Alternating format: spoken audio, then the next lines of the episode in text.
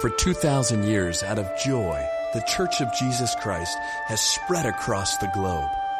For 2,000 years, men, women, and children have joined themselves to this church, bonded by a common faith. For 2,000 years, these people together have by faith proclaimed what they believe to the world. Many have used a simple summary, the Apostles' Creed, to do just that.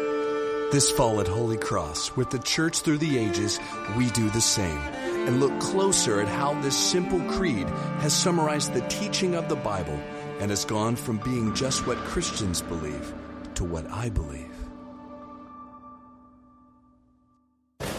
The book of Hebrews, that's uh, about two thirds of the way through your Bible in the New Testament, towards the end. If you don't have a Bible with you, that's cool. We've got some uh, on the back table. We've also got the, the text that we're going to be going through in your order of worship in the bulletin. So, however, you can have it in front of you, it would be good to have it in front of you because uh, one of the ways that we we view preaching here is that it's not just stories and helpful hints. It is actually God's Word explaining it, expositing it, and applying it to our lives. And so we think it's important for you to have it in front of you. That's why we give you so many options uh, to that end. Let, me, let me bring us into what we're doing. Christian theology, theology being the study of God and the study of the things of God, Christian theology is question based. And what I mean by that is that the work of theology, theology begins when we begin asking questions of God's Word. What's God like? Is he, is he loving? Is he, is he angry? What, what, who is this Jesus guy? Like, these are questions we go to the Bible to answer because they're not things we can just come up with on our own. And so, Christian theology often begins with the asking of questions. And and oftentimes these questions are significant enough um, and, and universal enough that the answers found in Scripture are made into a kind of statement of faith. It's called a creed or a confession. This church is a confessional church, meaning that there is a particular confession, the Westminster Confession of Faith, that we think is a helpful summary and a faithful summary of what Scripture teaches. Uh, and, and these are kind of all over the place, not just in the Christian world, but in the Bible itself, right? Jesus is Lord. That was an early confession by Christians. Um, Hear, O Israel, the Lord your God, the Lord is one, was a, was a confession of faith, a creed from before the time of Jesus.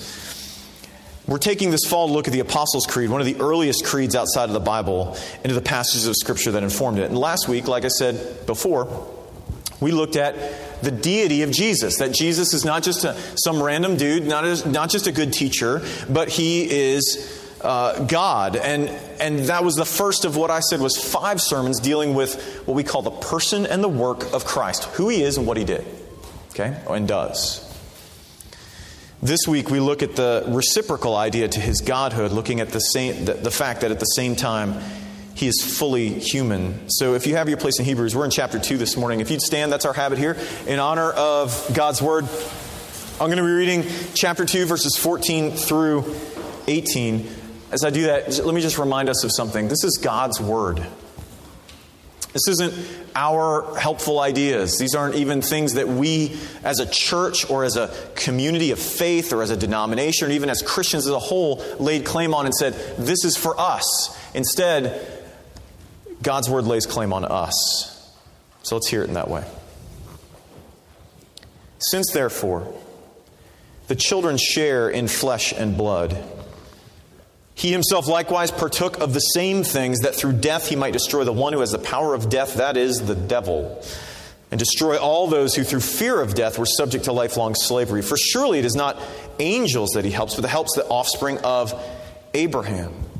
Therefore, he had to be made like his brothers in every respect, so that he might become a merciful and faithful high priest in the service to God to make propitiation for the sins of the people. For because he himself has suffered when tempted, he is able to help those who are being tempted. This is God's word for our flourishing. Would you pray with me? Our God, as we come to your word, we ask that you would do what only you can do, that you would open our hearts.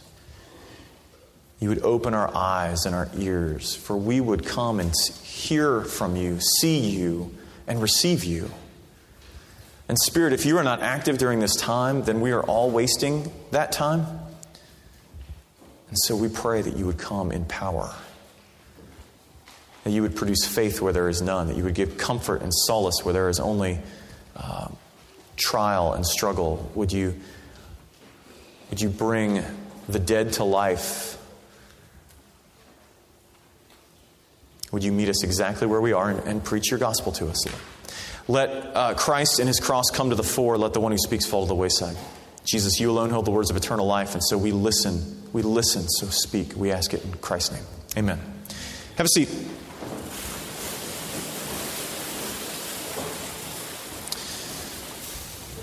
So, Christians, I, I don't know if you're, you're probably aware of this, right? Christians can argue about some pretty silly things. And even if you're not a Christian, you probably know this. Sometimes those arguments literally don't matter at all. Um, the famous one is, of course, a group of scholastic theologians in the, in, in the Middle Ages who determined to argue amongst themselves how many angels could fit on the head of a pin. And that's become, at times, that's been a cultural colloquialism, but that's, that actually did happen. There were arguments over how many angels can fit on the head of a pin. And so often I, I wonder if we don't look at theology the, that way, that it's all just kind of silly and argumentative and stuff we want to bark at each other about. And that becomes, because of that weariness, that weariness over uh, division, over what seems like little things. The history of the discussion over Jesus can seem like this, I think, because it's littered with so many isms that you can grow tired rather quickly if you study it. But how we understand Jesus is important because it impacts how we understand God, how we understand ourselves, how we understand our need, our salvation, even our growth. And so this is especially true when we talk about Jesus' humanity because as Americans, we tend to think of Jesus as Superman. Right? Superman from another planet coming to visit us with amazing powers that make him so unlike us, pretending to be like us, but who at any time is so above the cares of the world because he doesn't need to eat or have oxygen. A train can hit him and he walks away like Superman. And so we read the Gospels and we hear him talk in this ethereal, melodic voice because he doesn't seem real to us. But Christianity has been stubborn, as stubborn about his humanity, his full humanity, as it has been about his deity. And here's what we're going to see this morning in Hebrews and why this matters to our day to day. Ready? Here's what we're going to see we're going to see that God can relate to us because he became like us. If you've ever thought about that before, that God can relate to us because he became like us. We're going to look at this in three ways. There's an outline in your bulletin that's helpful. We're going to look at the fact of his humanity, we're going to look at the purpose of his humanity, and then we're going to look at the benefits of his humanity. Okay? The fact of it, the purpose of it, and the benefit of it. You ready? All right. Let's get started with the fact of his humanity, and particularly with its necessity. This is important because uh, the reality that Jesus became flesh, that the Son of God, that God the Son became flesh in Jesus is not a historical accident, nor is it kind of plan B or some crazy event. It was absolutely necessary for the work that Jesus came to do. He had to be human to do what needed to be done. But to get to why, we have to remember the story of the Bible. And, and some of you have been here and you've heard this story a million times, but this is really important for this particular sermon, so I need you to listen close, okay? The Bible teaches that God created everything from nothing right? Not that he took what was there and kind of formed it and shaped it. He created everything from nothing with his voice. Let there be. Okay, the, the theological term for that is ex nihilo, and if you put anything in Latin, it makes you sound way smart, so use that, okay? Use that. But he created everything from nothing, and at the high point of creation, he created humanity. Humanity was created to be in relationship with him. We were created in his image, unique amongst all of creation to love Him with all that we are, to depend on Him for our very source of being. And because we were made in His image, our very identity was tied up in Him, in God. And we were in a promise bound relationship with Him, a promise bound relationship the Bible calls a covenant, okay, to depend on Him for all things. We promised to depend on Him, especially for our understanding of reality, and He promised us life life as we were created to be, not just breath, but life as we were created to be fullness, flourishing, human flourishing. But in time, we came to believe a lie. We wanted to be more than images, we wanted to be equals. We came to believe that God really didn't love us. He wasn't really out for us. He was holding us back, and what He was really trying to do was to keep us down. We came to believe that God couldn't be depended on, that He didn't love us. That not only could we be independent of Him, but that we needed to be. And so, believing that, we betrayed him. We turned from him. We broke covenant with him. It's what the Bible calls sin. We went our own way. And when we betrayed God, everything broke. We became guilty for betraying God. That shouldn't be offensive to us because all betrayals bring guilt, and we know that because we've been betrayed and we've betrayed others. But we also became broken. What I mean by that is that the Bible understands sin not just as something we do, but who we are. As people, in our natural state, we are sinners. We are in a state of independence away from God, and that sin pervades every aspect of our being. Not that we are as bad as we could be, but just that everything we do is tainted by it. Everything is touched by that, so that even the morality that we follow is independent of God and therefore tainted with sin. So we became guilty, we became broken, but lastly, we became alienated from the God that we were made for. And what that means is our relationship with Him was broken. We were made for Him to find our flourishing and our fullness in Him, but now we're separated from Him, which means that there is this space in us that we can't fill because it was made for God. Now, if that were the end of the story, we'd be in trouble but it wasn't. God promised right there at the beginning of all at the beginning when we when we broke everything to fix it through through this new covenant that the the uh, that theologians call the covenant of grace. And what that meant was that he had this cryptic statement that he was going to come and deal with our sin that he would fix it but we would fix it. That's just weird. You're going to fix this. It's going to be done through you but i'm going to do it. I'm going to do it. I'm going to do it but you're going to do it. That's weird and then, as the Bible plays out, we see him choosing this guy named Abraham who was worshiping false gods in the city of Ur. And he said that it would be through his family that he would rescue the world, that he would deal with sin, that he would fulfill his covenant promise. But the problem was that Abraham's family was as broken as everybody else. God gave them the law. He gave them this, this uh, perfect revelation, not only of Himself, but of who we were meant to be, this understanding of what it means to worship Him and to love Him, to love others. But they couldn't keep it. They couldn't keep it because they were broken just like everybody else, just like you and just like me. But you see, humanity messed everything up. Humanity had to fix it. But we couldn't fix it because we're all stuck in our sin. Even when people have every advantage, like they did, like Abraham's family did, the law, God's word, it doesn't matter. But that makes sense, right? It makes sense if we understand the problem being independence from God because you can't fix your independence problem independently. That doesn't ever fix the problem, it just makes it worse. And this is the whole puzzle of redemption. God had promised that it would be through Abraham's family, but Abraham's family couldn't do it, and so God became part of Abraham's family to rescue the world. We needed someone who could both fully depend on God, love Him with all of His being, as we were made to, and also do something with our sins, someone who could fulfill this covenant for us. And that's exactly what God did in Jesus. And that brings us to the reality of Jesus' humanity. Look down at verse 14. It says this Since therefore the children share in flesh and blood, he himself likewise partook of the same things. And then if you skip down to verse 17, it says, Therefore he had to be made like his brothers in every respect. These are very two very important verses, okay? So, so let me break them down a little because you see, people throughout the last 2,000 years have been tempted to think that Jesus was somehow less than fully human. Maybe you're tempted to that this morning. Maybe you do see Jesus as Superman. Maybe you wouldn't say that outwardly because you've been going to church a long time. But when you really think about it, when, the, when you think about praying to Him or, or when you're tempted and you think, God can't really relate to me because He's not really like me? See, people have been tempted for the last 2,000 years to think that he was less than human in any number of ways, and these verses really strike against that. Verse 14 says that since we have flesh and blood, he also had them. That means a real body. And that strikes against the idea that, that Jesus wasn't really human, he just looked like he was, or what historically has been called docetism. Let me warn you, There's a lot of isms coming at you in a few minutes, okay? If that's not something that's important, as soon as I say something ism, you just boop, blank out, and then come back, okay?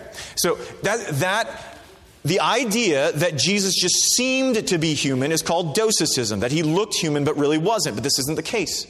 Jesus had a body, which means that Jesus got hungry, Jesus got thirsty, Jesus got tired. Jesus had to use the bathroom. Jesus had weakness and frailty just like we do. His body was as real as ours. Verse 17 expands on this, though, doesn't it? It says that he had to be made like us in every respect. Now, later in the same book, in the book of Hebrews, in chapter 4, the writer of Hebrews will modify that only slightly. That he had to be made like us in every respect except there was no sin. But this means that whatever is essential to being human, whatever is essential to being human, Jesus had it. Not only did he have a human body, but he also had a human mind. He learned things. In the, in the Gospel of Luke, as it's talking about little baby Jesus growing up to be big Jesus, it says that he, he grew in wisdom and in stature. Now, some of you are like, wait a minute, but he's God. Yes, he was and is, but he was also fully human. And so that brings us to another ism. Apollinarianism. Apollinarianism is another, another fourth century issue that was the notion that Jesus did not have a human mind. But we have very clear places in the Gospels where Jesus admits to not knowing things, right? Such as the time of his return. What was essential for him to know to be our Savior, he knew, but he had a human mind. But to be also but to be like us also means that he had emotions like us, okay? Now, thankfully there's no ism associated with this. But but what we mean by that is the gospels show us a Jesus who laughs, who cries, who's angry, who gets frustrated, who feels abandoned. He was vulnerable emotionally. He felt indignant when his disciples kept children from coming to him. He wept over Jerusalem and the death of his friend, and he cried out in agony on the cross. Jesus felt what we feel. But finally, it also meant that he had a will like ours a body, a mind, emotions, and a will. It's so easy when we look at Jesus to believe that there's no way he can relate to our temptations, right? Because as God, how can God be tempted? It's not really that tempting. We fall back on this idea that he wasn't really human at all, but that's called monothelitism, which means one will, that Jesus had one will. It was God's will, and he never did anything. And the church rejected that in the seventh century. When Jesus chose to depend on the Father, listen to me. When Jesus chose to depend on the Father, he did it as a human. He did it as a human. He is like us in every way, but without sin. That's the reality. But this fact gives way to the purpose. Look down at verses 14 and 15 again. He partook of flesh and blood that through death he might destroy the one who has the power of death, that is the devil, and deliver all those who through fear of death were subject to lifelong slavery. All right, what is this talking about? Well, the Bible teaches that death is the penalty for sin. Death is a penalty for sin. You see, we think that death is a part of life, right? That's what we've been taught. So we've been taught by a culture that hates the idea that we can't beat death. But we know that's not right. We know that's not right because every time there's a death, whether it's your kitty cat or it's someone that you love dearly, not saying you don't love your kitty cat dearly, but if it's not, you know, like a person that you love dearly, we know that death isn't, doesn't belong here. We know it intuitively. We rage against it. The Bible says that death is a penalty for sin for breaking that covenant. And not just physical death, but a, but a spiritual death, bearing the judgment due for our sin. And, and this passage is telling us that Jesus partook of flesh and blood to deal with this penalty. But he didn't do that in, in the abstract, though. Look at verse 15, because it talks about how we have, we have dealt with this sense that we aren't right. We, how, how it is that we've dealt with this death. It says we've been subject to lifelong slavery. That slavery isn't to the fear of death, Uh, look again at the passage. It's that the fear of death produced the slavery. The slavery is our independence. It is our seeking to make ourselves right, seeking to get satisfaction, seeking to find an identity for ourselves, whether that's with religion or money or pleasure or success or whatever it is for you. We were stuck We were stuck in need of someone to redeem us. And I know I say this a ton, but we need to hear it all the time. Slaves can't redeem themselves. That's the difference between religion and Christianity. Religion says, here's what you need to do to make things right. Christianity says, here's what God did to make things right with you. The power of death that the writer talks about here isn't just the dealing out of death. Because 1 Samuel 2, uh, one of the books in the Old Testament, says that the Lord brings death and makes alive. It's not as if there's some other God called the devil who's in charge of that. It's not just the dealing out of death, it is the power of our complete alienation from God. And that is something that Satan knows a good bit about. And I know some of you don't believe in the devil, but just follow me for the ideas, okay? We can talk about that later. Satan began that work of our alienation from God in the beginning and labors long to continue it. And he does it not through what you see in a horror movie, but through fortifying the lie. The lie that we now believe by nature to fuel our fear that we can't depend on God, that He's not someone that is dependable, that He's actually out to get us, and then to fuel our pride that we can be independent, we can be His equal. But Jesus took on flesh to conquer death, to disarm the devil, and to heal our brokenness by dying and defeating death in His resurrection. And he did this by making propitiation. Look at the rest of verse 17. It says, So that, he did this so that he might become a merciful and faithful high priest in the service of God to make propitiation for the sins of the people. Now, among churchy words, propitiation is about the churchiest. It's so churchy, in fact, that some of y'all have been going to church your whole lives and have never heard it.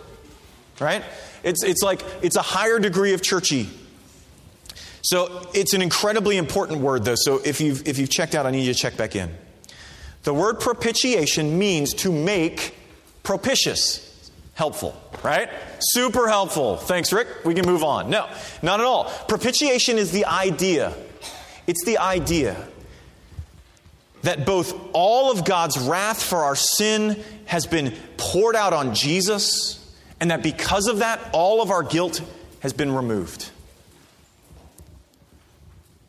That's what Jesus did on the cross all of God's wrath for our sin has been poured out on Jesus, and our guilt has been removed. This is why the power of the devil has been taken away and we have been redeemed from our slavery. Because what brought us under all of that was our sin. And so Jesus came in the flesh to deal with our sin. As a human, he obeyed perfectly. And as a human, he died in our place. And that means that on the cross, God emptied all of the wrath, all of the anger, all of the, all of the judgment due for our betrayal, all the judgment for guilt all that we deserved. He, he poured it all out on himself in Jesus. And when we place our faith in Christ, this is what we are united to. Not a kind of passing over of sins, not a kind of going, God going, okay, we're good, everything's fine, don't worry about it, I'm, I'm all okay now. He doesn't pass over our sins as if they didn't matter, He deals with them on the cross.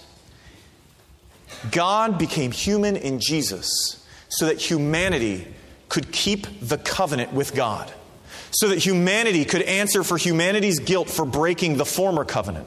So that humanity could bear the weight of humanity's betrayal of God. But also so that you and I would never have to.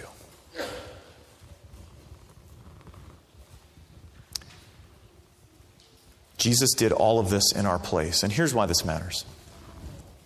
If you're not a Christian here this morning, and not everyone in this place is, we're glad to have you. We want you to be here. And if you're not a Christian here in this place this morning, what are you hoping will avert the judgment that you deserve? You're like, I don't deserve any judgment, don't you? I mean, come on, man. I do. I'm pretty jacked up. Like, I get it. I know. What are you hoping is going to avert that judgment? It can't be a cosmic scale. Cosmic scale doesn't do anything with guilt. Right? That, that's like hoping that your guilt won't matter. But listen, if you keep the law of this country your entire life, but then commit a serious fel- felony, that crime is not passed over because of previous years of law keeping. Is it? And frankly, that analogy assumes that you and I can actually keep the law in the first place and do a bunch of good stuff in the first place. In Jesus, though, that guilt has been completely dealt with, that anger completely emptied. And so come to Jesus and be forgiven in Him. There's not like the, well, what's the path to follow? There's no path. He is the path. What's the rules? You don't have to keep the rules. He kept the rules for you. Come to Him. And if you are a Christian here this morning, can I tell you this? God is propitious towards you. Some of us come to Jesus, and then when we mess up, and we do constantly, we then try to atone for this ourselves, don't we? We're like, yeah, I mean, I don't hit myself or anything like that, but, but what do you do? Well, I keep my distance from him, or I feel like I have to be sorry enough. I have to, I'm just not worthy to come to him. Can you add to the cross of Christ? Listen to me. Can you stand at the foot of the cross of Jesus, standing at the foot of the cross of the suffering Son of God, and go, Yeah, but this thing, man, not enough. You, not enough. Really? Jesus has made propitiation for you. The gospel is as true for you right now as it was when you first believed. Which means that whether you you muffed it all up when you came in this morning, or you do it later today, or later this week, or if you're really blind to yourself, in a month. That there is no judgment left for you because Jesus bore it all. Now, let's talk a little bit about the benefits of Jesus' humanity as if that last one wasn't enough. Did you notice that little phrase that we haven't talked about yet? Merciful and faithful high priest? Maybe you did, but you probably glossed over it. You probably glossed over it a lot like I do. Uh, that's a hard one to really camp on because it's very disruptive. And if it isn't for you, that's, that's fine. You can just listen into why it's disruptive for me, okay? Here's why. What that means is that Jesus is compassionate towards you. And he, if he is a merciful and faithful person towards you, it means he has compassion on you. His humanity makes him compassionate towards you. He lived on this earth, he experienced suffering, not just on the cross. For 33 years, a sinless person was sinned against all the time. Think about that. Think about how many times you justify the way that you treat other people because of the way they've treated you. You go, yeah, yeah, I mean, I, I spoke, I, I was real short with that person. I was really harsh, right? Yeah, I may have said something mean about them, but you should see what they did to me. Jesus never did anything to anyone. He suffered he knows the power of temptation, He knows our frailty. But here's the kicker He can be merciful and faithful to us because He has made forgiveness. That's not how we see God, is it? Many of us see God as angry, disappointed, disapproving, shaming, full of rage, unless, of course, we appease Him. How do we appease Him? I don't know. How do you appease Him? Is it coming here? Is it throwing a check in the basket as it comes by? Maybe checks aren't your thing. Maybe it's too disco pop for you. You're just throwing cash in there and you're like, this is my thing. Maybe it's by, by being really tolerant towards others. You think you can appease God with your tolerance. Because of this, because we see God as angry and disappointed and disapproving and full of rage, because of this, we, we hide. We blame shift. We try to perform, and when we can't do that. We keep distance from God because we're afraid of Him. But what if that isn't how it is at all? What if our hiding and, and, our, and our shame is keeping us from the only thing that can actually heal it? The love of God for us. This is what this merciful and faithful thing means. If you are a Christian, let me say it again God's wrath for you has been emptied. Emptied. That cup is dry. There is nothing left for you. This doesn't mean he approves of, of sin when you do it. He doesn't, but he's not in heaven going, What's wrong with you? He knows what's wrong with you. That's why God the Son took on flesh. He knows what's wrong with you because in his flesh, God the Son can understand what frailty and weakness is like and how hard it is to resist temptation. And you and I hear that and we go, No, he can't. He can't know how hard it is for, for us to resist temptation. You and I both know we resist temptation for about 2.7 seconds. Right? How hard was that? What if it was your whole life? How hard would that temptation be if 33 years of it were going on? He has compassion on you because he is propitious towards you. And this means you don't have to stay distant when you see your sin. Run to him. He loves you. In, Christ, he is for you. It also means you don't have to be defensive when someone confronts you on your sin. Someone comes to you and says, like, hey, you did X, Y, and Z. Yeah, yeah, I did. I, I probably did. I, I struggle with that. Pray for me. Jesus understands. It doesn't mean he excuses. He doesn't excuse, he bore it on the cross. There's no excuse for that. He doesn't excuse it, but he understands. And he has forgiven you. And finally, it means you can have compassion on others. Listen, let me be honest with you. I struggle with some things that some of you can't understand at all. You don't know why that would be a struggle for anyone. And some of you struggle with things that I couldn't understand and, and wouldn't understand why you would struggle with that at all. But the reason any of us struggle with anything is exactly the same. And so you can have compassion on the struggling because in Christ, God had compassion on you. And if you've been given that kind of compassion, you have lots to give to others. Last thing the help in trial. Look down at verse 18. We talked about this for a second, but I want to flesh it out more. Because he himself suffered when tempted, he is able to help those who are being tempted. We don't believe that. We don't believe that. Uh, um,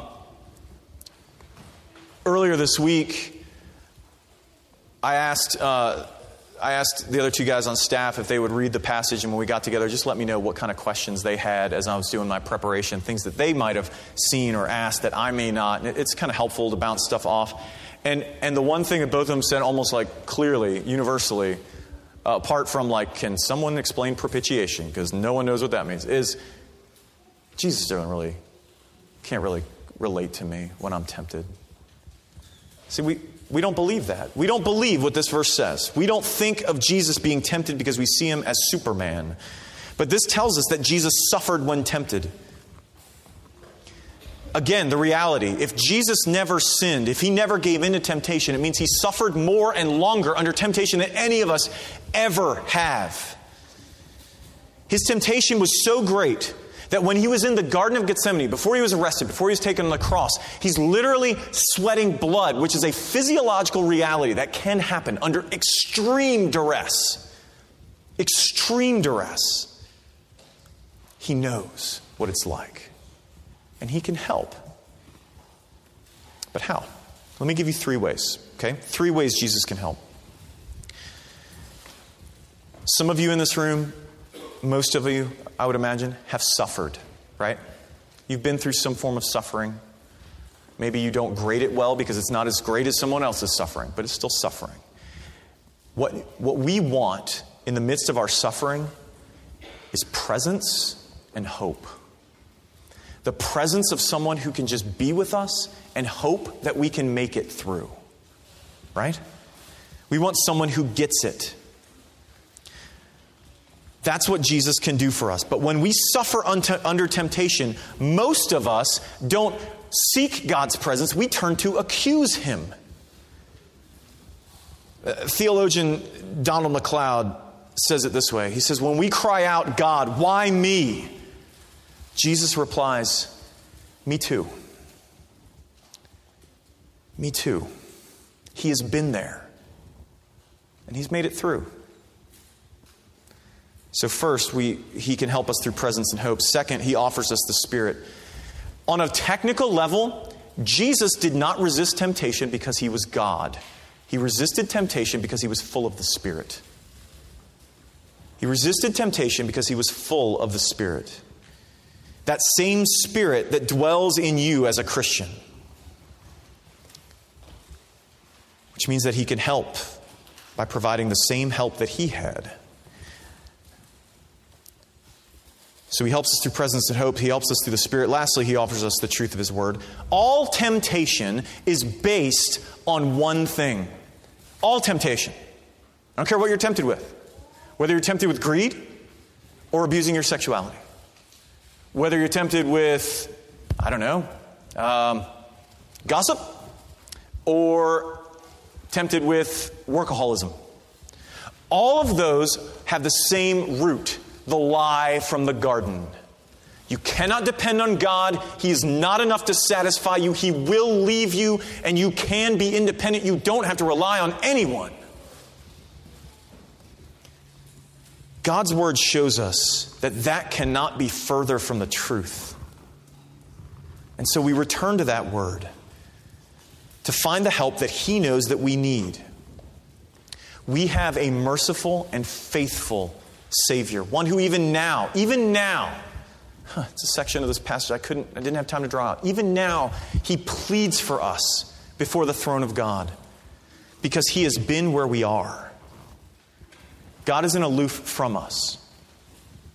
Instead, God can relate to us because He has become like us. Would you pray with me?